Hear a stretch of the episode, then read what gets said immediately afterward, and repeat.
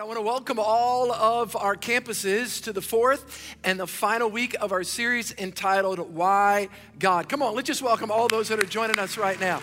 Man, we're fired up. So glad to see all of you with us. So, we've been talking the last month throughout July, we've been talking about the importance of going to God with honest, transparent prayer. Matter of fact, I love the book of Habakkuk. We've been studying the book of Habakkuk. Again, week one, I told you it's not Habakkuk, it's Habakkuk. And we've been looking at this rather obscure small book in the Old Testament. And it's, it's really a capturing.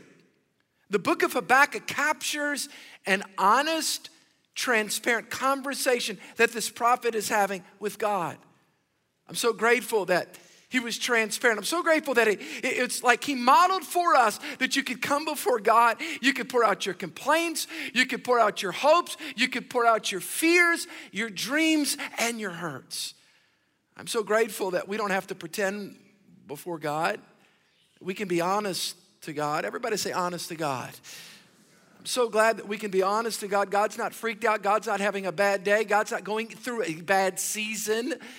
You ever had somebody like that? It's like, man, I don't want to talk to them. Why? When they're going through tough times, I don't want to put any more on them. How many you know God actually invites us to put all we have on Him that, that we can be honest with God? Now, the way that this book is broken up, it's chapter one, two, and three. And when I began to put this together, I made a decision. Initially, I was going to do four weeks, and I, and, I, and I wanted to finish up last week, so I concluded chapter three. But I want to wrap up the series with a talk not out of Habakkuk, but I want to talk to you about what I believe is a solution to so many of the trials and the problems that we're all facing.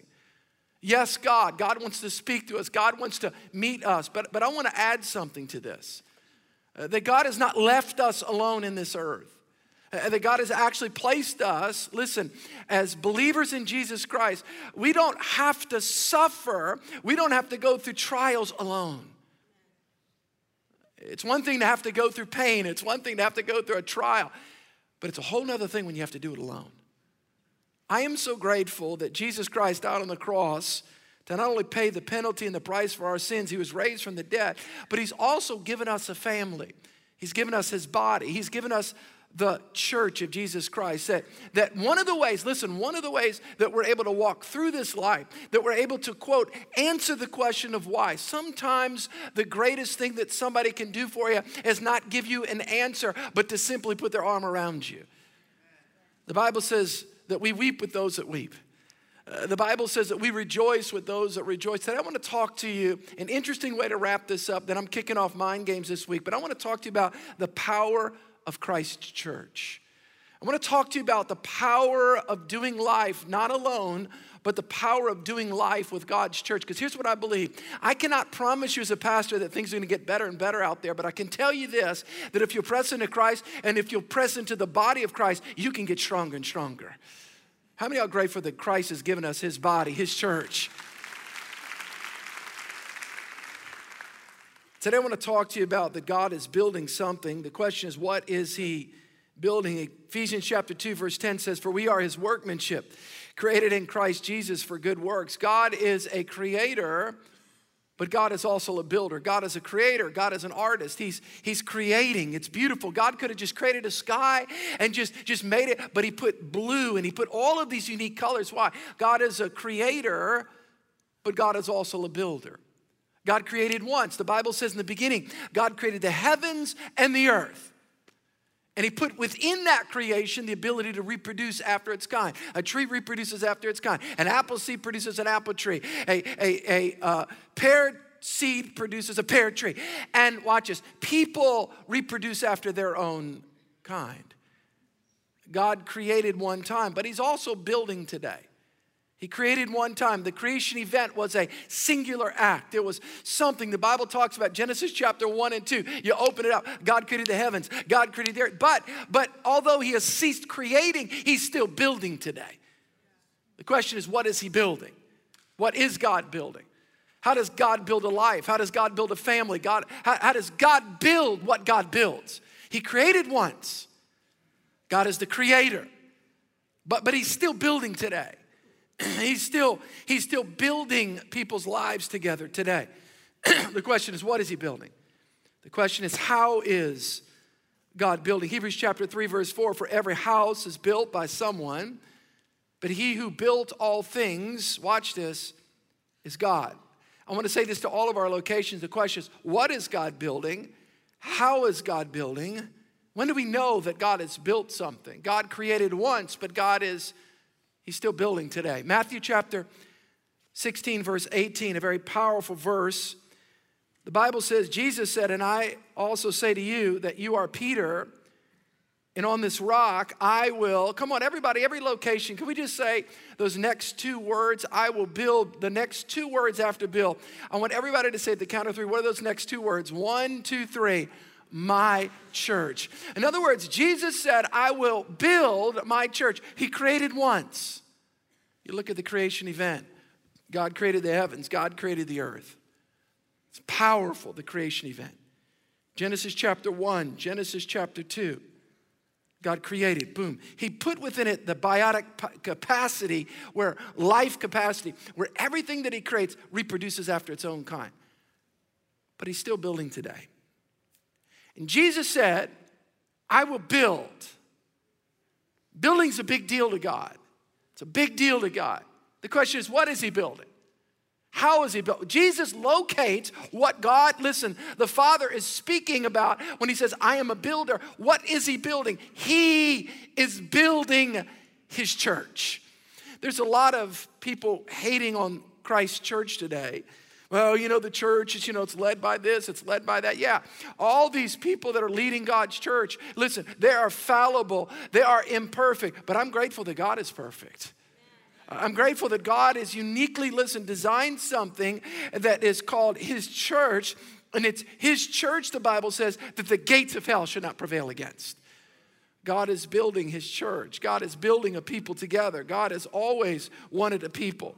God is a father. He's always wanted a family. God is building his church today. And every tribe, every tongue, every nation, every ethnic background, generationally, the young, the middle aged, that's me, and the old, that's some of y'all. Come on, are you with me? God is building his church. God is building his church.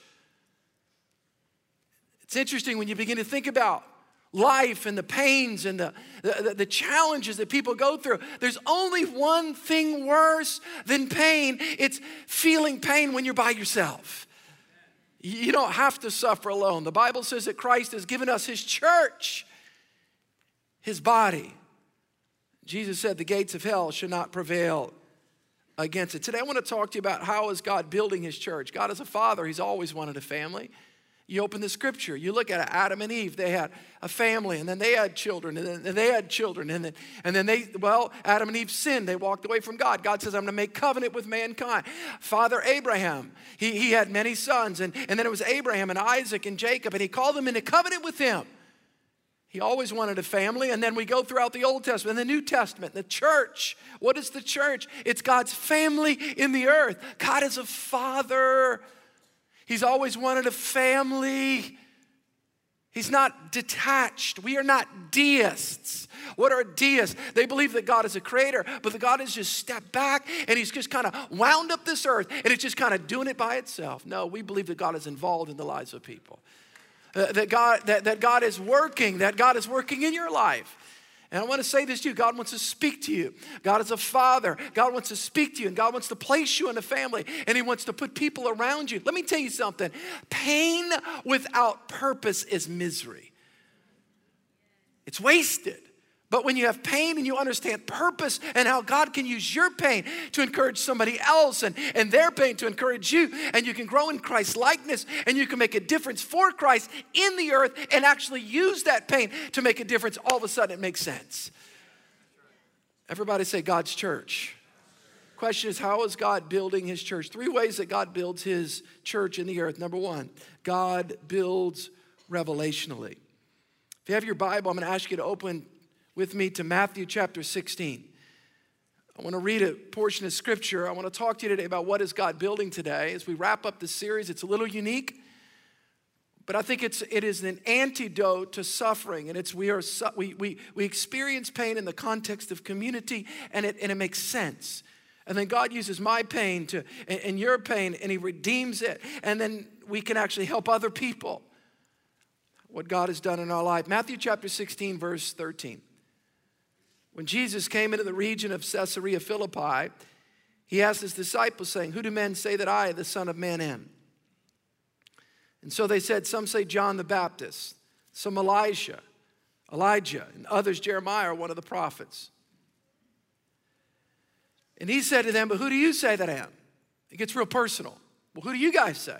We, we know what everybody else is saying, but what do y'all say about me? Simon Peter answered and said, Well, you, you are the Christ, the Son of the living God. Jesus answered and said, Blessed are you, Simon Barjona, for flesh and blood has not revealed this to you. In other words, you didn't just think this up in your head, but my Father who is in heaven, he's revealed it to you. And I say to you that you are Peter, and on this rock, I will build my church, and the gates of hell shall not prevail against it. We see that Jesus is coming into a place called Caesarea Philippi, very important city in Israel. If you go to Israel today, Caesarea Philippi, it's a northern city. Matter of fact, I've been to Israel a bunch of times. First time I went there, we stopped there, and then we went up to the northern part. There's a mountain range. You can actually see Syria and Lebanon. Then we came back down, and our tour guide talked to us about Caesarea Philippi. What is Philip? Caesarea Philippi. Philip was the son of Herod. It's interesting. He was, he was an egomaniac, and he thought, you know what? I'm going to name a city after myself. Now, you, you, we often hear of cities named after people, but I mean, you know, hopefully they're dead when they get the city named after them. You know, can you imagine a mayor? Today we will declare the cities named after me. But anyway, he called it Caesarea because he wanted to honor Caesar, so it's Caesarea Philippi. Now, different than a Jewish city, Caesarea Philippi, it wasn't a Jewish city. In other words, there was, there was, they were worshiping many gods. Very, it was a very polytheistic city. It was a lot of things going on there. Matter of fact, a lot of Greek and Roman influence in that city. And in that city, actually, they worship, one of the gods they worship was the god of Pan, P A N. I'll never forget the first time that I went there. It was amazing. I, I went there, and the tour guide brought us, and there's this big cavern. This is interesting. There's this kind of like big cave area. And I never forget the tour guide said, he said that the people in ancient, in the Bible times, they actually thought that that was the gates of hell that went there. Now, question why did Jesus end up there? Well, John the Baptist was killed, and his disciples knew that if he went to Jerusalem, he'd be killed before the time. And so they took him north. Remember, he was, he, he was in Capernaum, so they, they, they took him north. They took him up there. Now, watch this. I think it is prophetic that he went to Caesarea Philippi because it was in that context that he began to ask his disciples, Who do people say that I am? Wow, some say that you're John the Baptist. You know, you kind of came back from the dead. So, some say, Well, some say you're Elijah. That's who you are. And then he turns to Peter. He said, Peter, who do you say that I am? I said, Well, I'll tell you who you are. You are the Christ, the Son of the living God. Yeah, that's who you are. You're not just a good man, but you're God. Yeah, you're, you're, you're, you're, you're the Christ, you're the Messiah. You are the Messiah. listen, and Jesus said this flesh and blood has not revealed this. In other words, you didn't just figure this out in your mind. He says, But my Father in heaven, and upon this rock, what is the rock? And let me say this very respectfully there is a whole group of people that thought that Peter is the rock. I am so grateful that my faith is not based upon an apostle that got it right 25% of the time. Are you with me? Peter is not the rock. Are you kidding me? The, the, the, Peter's back and forth and back and forth. He jumps out the boat, he sinks. I mean, trust me, it was not Peter being the rock, it was the rock of revelation that Christ is the Son of the living God. That's the rock. And let me tell you something, that's what our faith is built upon. And I think it is so characteristic of God. Listen to me. Why Caesarea Philippi? Because it was in that place, geographical place. Listen, listen that Jesus revealed the church. Why is that important? Because in the backdrop of the gates of hell, the backdrop of all of this polytheism and all of this demonic stuff, here's what he said My church shines brightest in dark places. That's what he, it was prophetic. Don't, don't tell me that the church, you know, well, you serve Christ. Y'all just go away. Go in the mountain, just kind of hide, wait for the rapture, do rapture practice.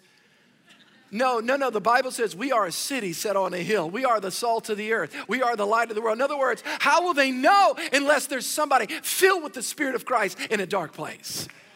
How many are grateful that we can shine our light? We can shine our light. So, Pastor, how does God build? I tell you what He's building. He's building His church. How does He build it? Number one, He builds it through the revelation of who Christ is. The church is not a social club, although there are social things that we do. How has God built his church? He builds his church through men and women of God that have trusted Christ as their Savior. Do you know Christ? Have you trusted Christ? Have you repented of your sins? Have you put your faith in Christ? There is a whole move in Christian churches today where it's like this universalism that has just kind of invaded the church where Jesus is a way, maybe even the best way, but not the only way. That is absolutely unbiblical. Jesus himself said, I am the way. I am the truth. I am the light. No one comes to the Father except through me. This week I was in New York and Connecticut with my wife and my daughter. We were in the uh, cab on the way back to the airport. And I was talking to that person, and I said, "Man, I, you know, I always try to have conversations. Of course, my, you know, I've always, I'm very, you know, outgoing personality. I used to invite the mailman into our house when we were kids. My parents say, "Don't do that."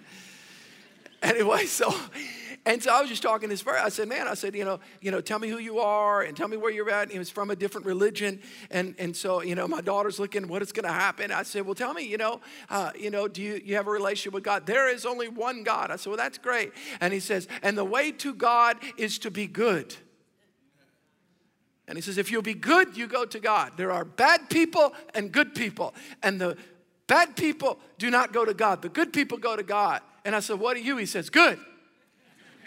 And I said, Really? I said, I'm not, I'm bad.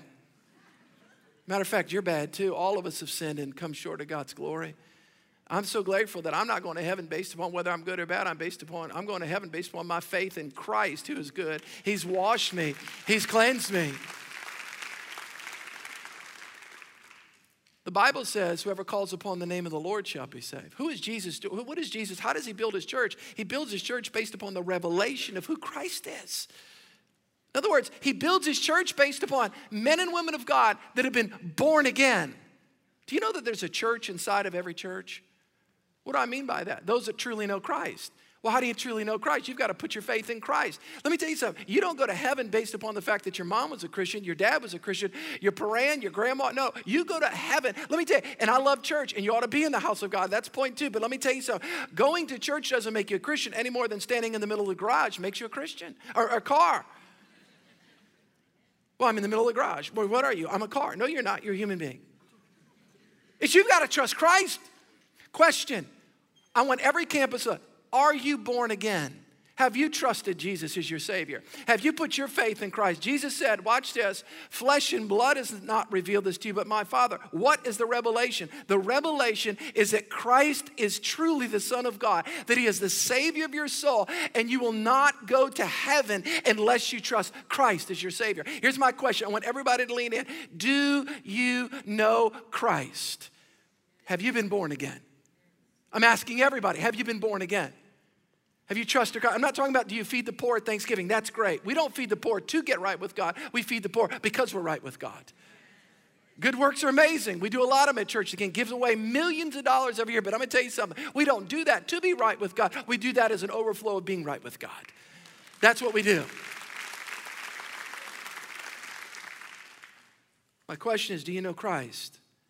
Have you trusted Christ your Savior? Pastor, what is God building? He's building His church. What is He building it upon? He's building it upon the rock of the revelation of who Christ is. And men and women of God, all ages, young people, all people that have trusted Christ and they've been born again. There is not a bunch of ways to God. There's not a bunch, there's only one way. It's trusting Christ. Number two, the second way that God builds is God builds relationally. Family is the basic building block of every society. We cannot be born without relationships. Somebody had a relationship. There was a, there was a baby that came forth. We cannot survive, by the way, without relationships.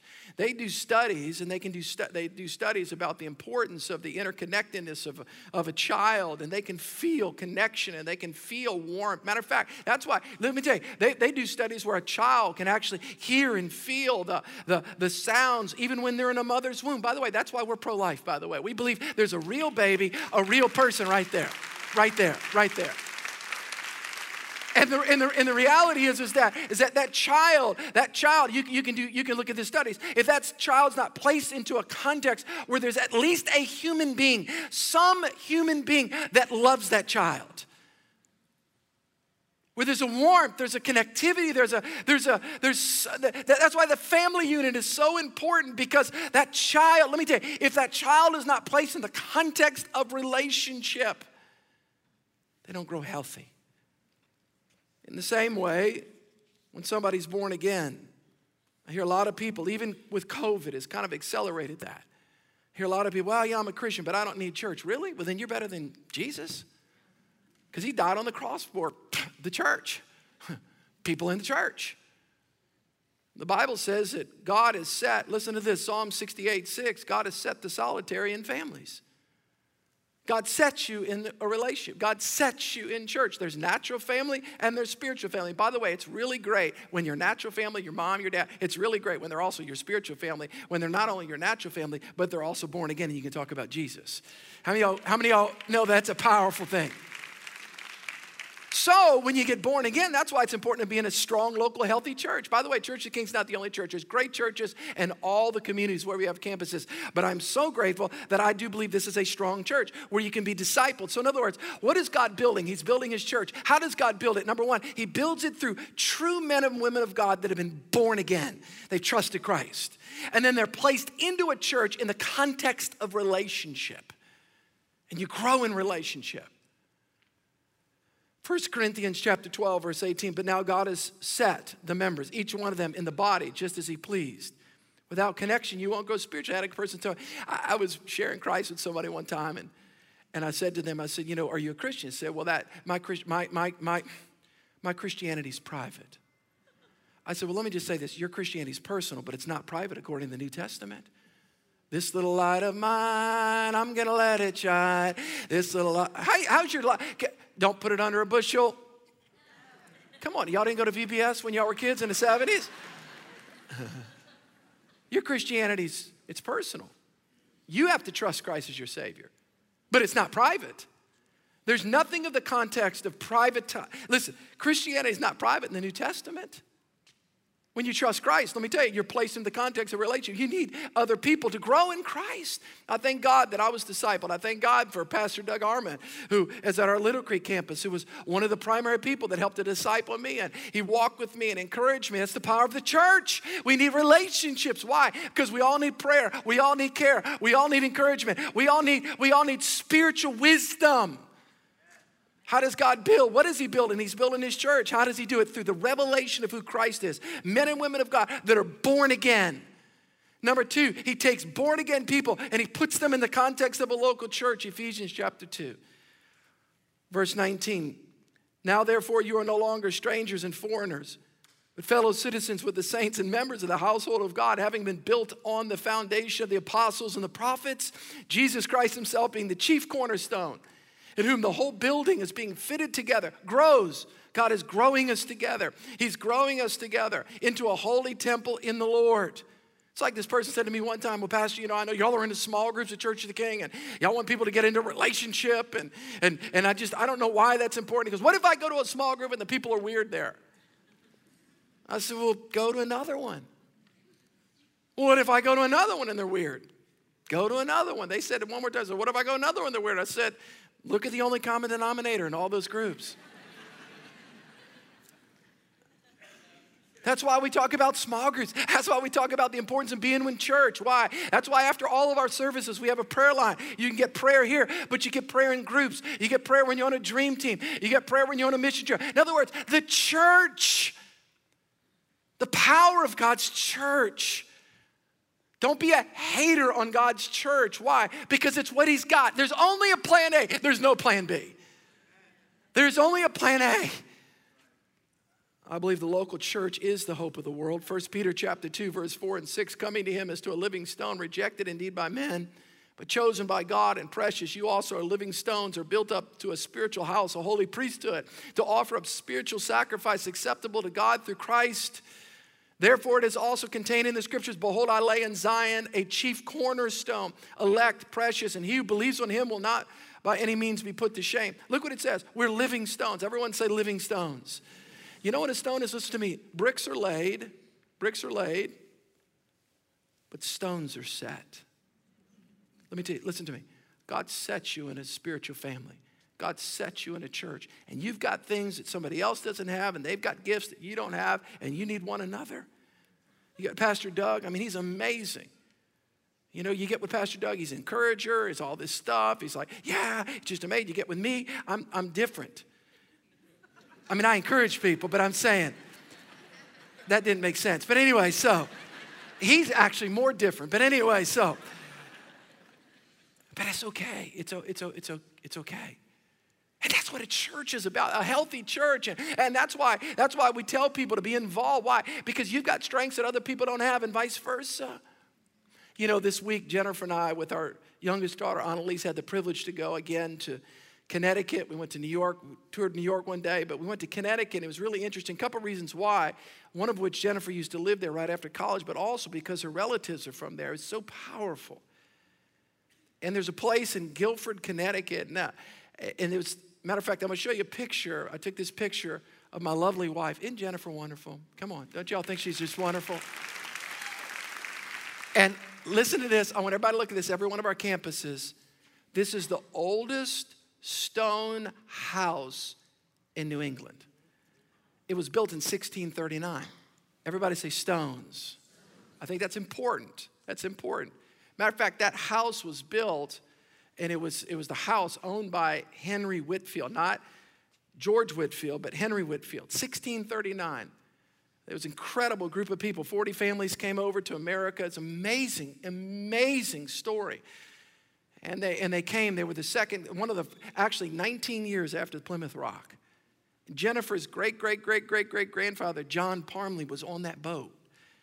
And it, it, was so overwhelming for us to see that. And, I, and, and he was a Puritan. These were all Puritans. They, the Puritans were those that, that had a problem with the king in England. They thought that all these things, and the English king would tell them to do this and do that. And they, they, they stayed a part of the Church of England, but they wanted to purify the Church of England. They, they, and and they, were, they were Puritans. That was the point.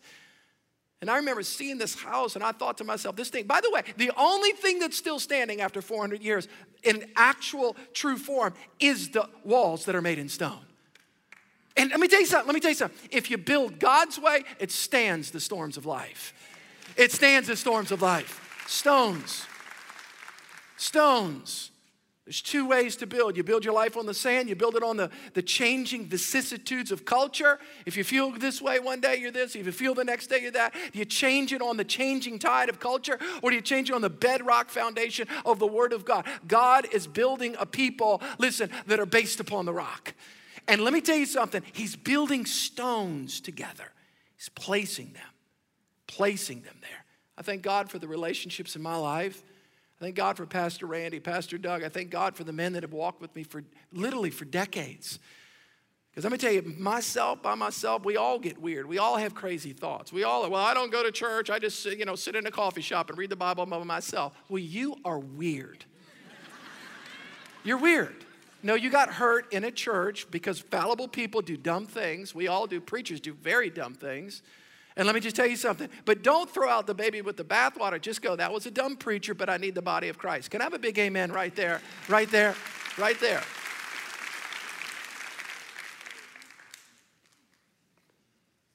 What is God building? He's building his church in the earth. How does God do it? Number one, he builds it through revelation.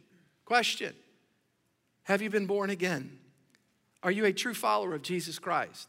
I love the fact that Church King, we do social things, we connect with people, we have fun, we have all kinds. But I'm going to tell you something God's church is built upon men and women of God that have trusted Christ. They're born again. The Bible says you're born once from your mother's womb, that's born from water. And number two, you're born from above. I'm going to ask everybody, I'm asking, have you been born again, spiritually? I'm not asking, are you religiously inclined to nice values?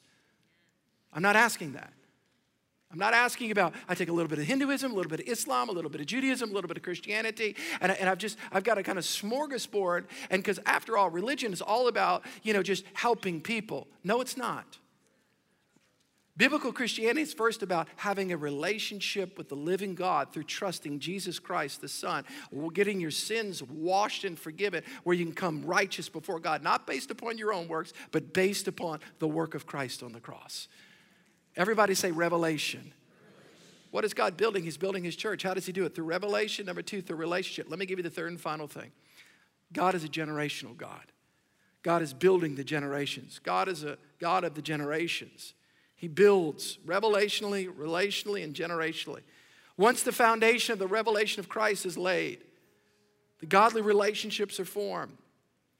One more critical element is he's, is, is he's building generations. That's what God does. Exodus chapter 3, verse 6. Moreover, he said, Listen, I am the God, listen, of your father, the God of Abraham, the God of Isaac, and the God of Jacob. God is into the generations.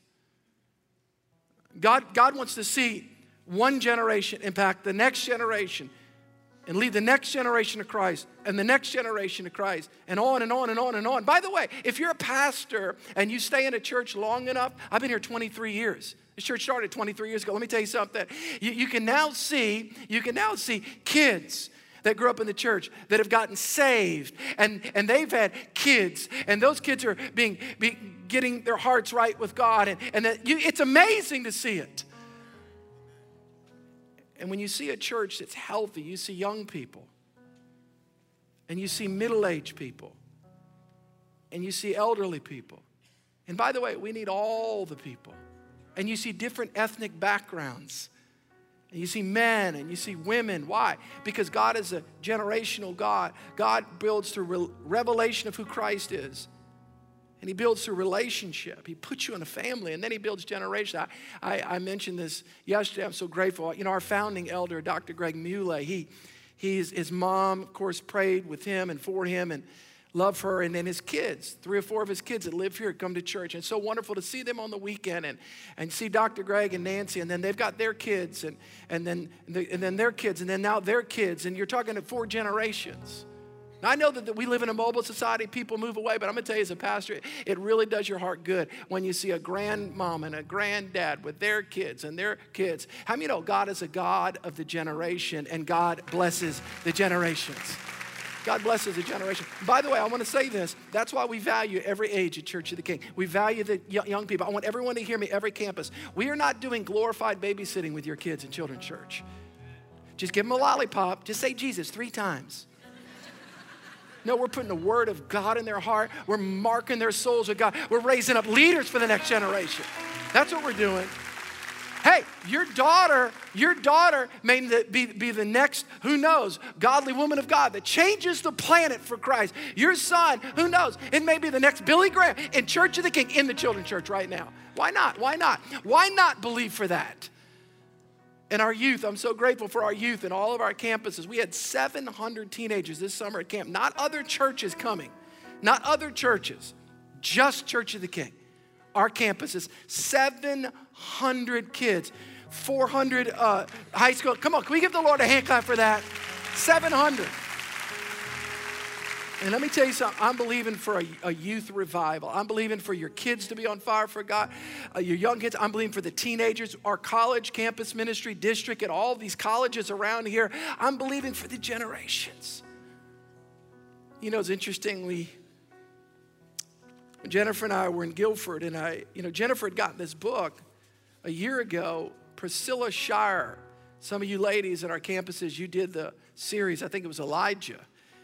And in that series, she mentioned, she said, uh, she's incredible. She's uh, Dr. Tony Evans is one of the most powerful African American pastors. One of them, you need to listen, by the way, to Dr. Tony Evans. He is powerful and he has a word for America right now. I'm telling you. And his daughter is amazing. She's actually preached in this church twice. Uh, years ago in, our, in, in, in, the annex at the Little Creek campus, and she talked about the Valley of Vision, the prayers of the Puritans. And she talks about that in the morning time, oftentimes her prayer time consists of just reading these prayers, of Puritan prayers. When I began to think about Jennifer's great, great, great, great, great, great grandfather, by the way, you can look it up, John Parmelee. It was a French name. By the way, they were French. They got kicked out of France and they went to Holland. They got kicked out of Holland. They ended up in England. And then they left England. My ancestors are from England. Some of them stayed. I said, honey, just think, we kicked you guys out of here, I guess. I'm not sure what happened. But here's the point listen to me. And they came on a boat, the St. John. And when you read, when you read the Guilford Covenant, they talk about it's like the Mayflower Compact, 19 years later. I walked out there, I was just crying. I was just like, the foundation of religious freedom. Oh, I know America's got all kind of challenges, but I'm gonna tell you something. The, don't let anybody tell you not otherwise. The foundation of these people that came, it was to religious freedom to serve God without the dictates of the King of England telling them what to do, what not to do. They wanted to worship God. And I looked at Jennifer, I said, I wonder I wonder if your great, great, great, great, great, great, great. I didn't wonder. I said, I'm telling you, he prayed prayers. You're walking into that today. Listen to me. I'm so grateful for my I'm so grateful for my parents' prayers and, and my great, great, great, great, great ancestors. And I'm not sure. I think on one side we were moonshiners in Kentucky, so I'm not sure if they were praying. I said, we got to go before the moonshiners. Hopefully there's some Christians back there, but we were in the Cajun swamp and moonshiners. But anyway, that's another story. I said, We're going to pray and lock your, our kids into your line, Jennifer. Listen to me, this is important. You are where you are today because of the prayers. Your decisions, yes. But I'm telling you, the prayers. I'm praying today. When I hold my wife's hand, not just for my kids, but for my grandkids and for my great grandkids. Oh God, raise up a generation of people, young men and women, to make a difference for Christ in the generation that you've placed them. Lord, bless the generations. Everybody say, bless the generations. What is God building? He's building His church. How does God build? He builds through revelation, relationships, and generationally. I'm going to ask everybody to bow their heads.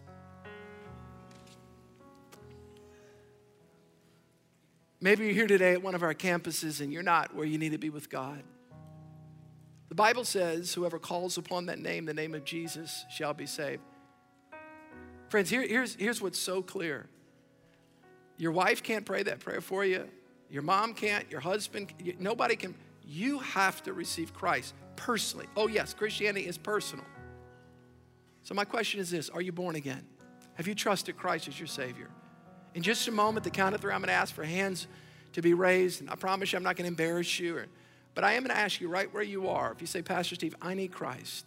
I'm not sure about my relationship with God. I'm not sure if I die today, I'm ready to stand before God. I need my sins forgiven.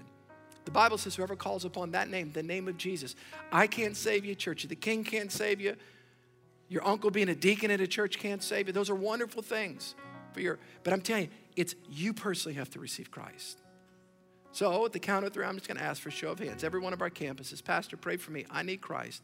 I'm not sure about my relationship with God. If that's you, one, two, three, quickly hold up your hand high. God bless you right there. God bless you. God bless you. God bless you, buddy, right there. God bless you. Anybody else? God bless you. God bless you, ma'am. Anybody else? Pastor, God bless you, sir, right there. Anybody else over here? Say, Pastor, pray for me. God bless you, sir. God brought you here today, buddy. God bless you, sir, right there. Anybody else? Pastor, pray for me. I need Christ. I'm not sure. God bless you as well. Wow. God bless you, sir, right there. God bless you, ma'am, right there. Way at the top. God bless you. God brought you here today. Church family, let's pray. All of our campuses, let's just pray with those that are trusting Christ. This is a holy, holy moment. Then, right afterwards, our altar team's going to be here. If you need prayer, we're here for you as a church. I, I want us just to pray. Can we just pray this together? Say, Dear Jesus, I come to you today, a sinner in need of a Savior.